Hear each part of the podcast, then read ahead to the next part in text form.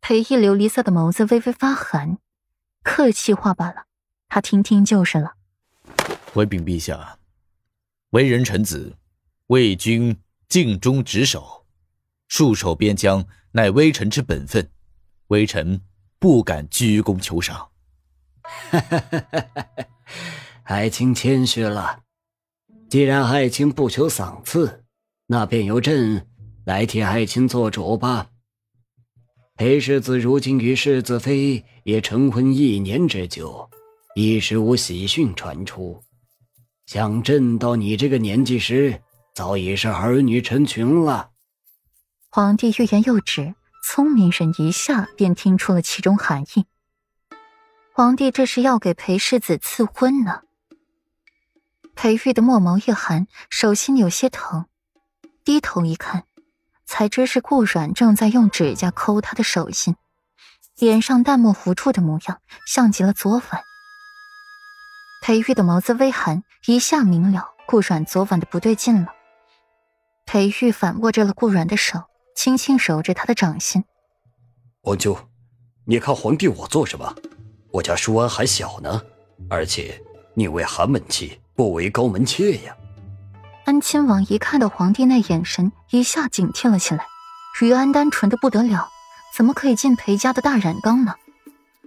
而且裴玉那小子看不上自家的乖女，那不是送上门去给人家埋汰吗？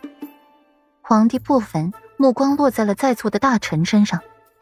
礼部与户部侍郎家中，爱女还未许配人家，不如。朕就赐婚于裴世子，做侧室好了。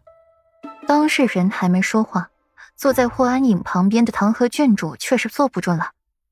皇叔，我不同意。唐河这次从临城回来，就是为了要嫁给裴玉的。哪知道这一回来，连裴玉的面都没见过几次，倒是自己被禁足了一个月了。现在刚出来赴宴会。就被得知皇叔要给裴玉赐婚作为侧室，怎么可以啊？唐河不得无礼，退下！皇帝的俊眸一沉，不满意唐河的捣乱。他的侄女怎么可以嫁给裴玉呢？那日后这江山只怕是真的要姓裴了。和亲王手握重兵，裴王府的声势浩大，又娶了霍家女，就算是不谋反。皇帝也容不得床榻边缘还有他人酣睡，他如今就是要离间裴玉和顾阮的感情，让裴王府乱起来。世家之女嫁给裴王府也是不安全的。皇叔，不可以！你知道的，我和裴哥哥青梅竹……唐河郡主话未说完，就被霍安影给拽住了袖子，硬生生的让他断了后面的半句话。霍家女子。怎可如此的不要脸皮呢？跟在一个男人屁股后面，纵然是自己喜欢的男人，那也是不可以。本王不同意。唐河郡主这儿刚没了声音，一道更为浑厚低哑的声音响起，气壮河山。裴毅的眉眼微灵，日光照在他那一张雕塑般的脸上，挺直的鼻子在光线下显得更加硬朗，透出了令人不寒而栗的冷漠。琉璃色的双眸似两个深不见底的寒潭一般，瞳孔中不时散发着令人不可捉摸的黑色流影，神秘莫测。薄唇一张一合，坚定又执拗的吐出来几个字：“本王不同意。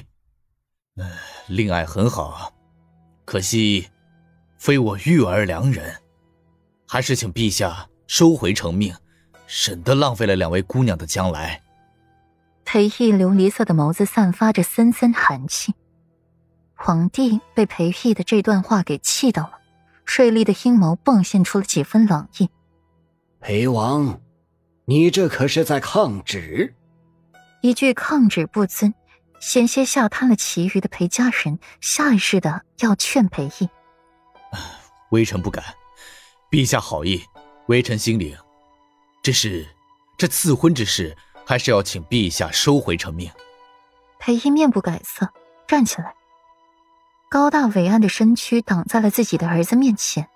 尽管知道自己儿子的本事能耐，可为人父者，这臭小子本事再能耐，他也是自己要用所有来保护他的。裴玉被高大的阴影挡住，墨眸微微的潋滟水光。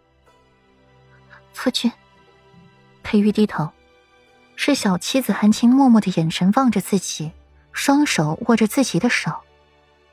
裴爱卿，朕这也不单是为了赐婚，朕这是为了裴家嫡系。裴家嫡系单薄，世子妃一年未有所出，朕实在是担心啊。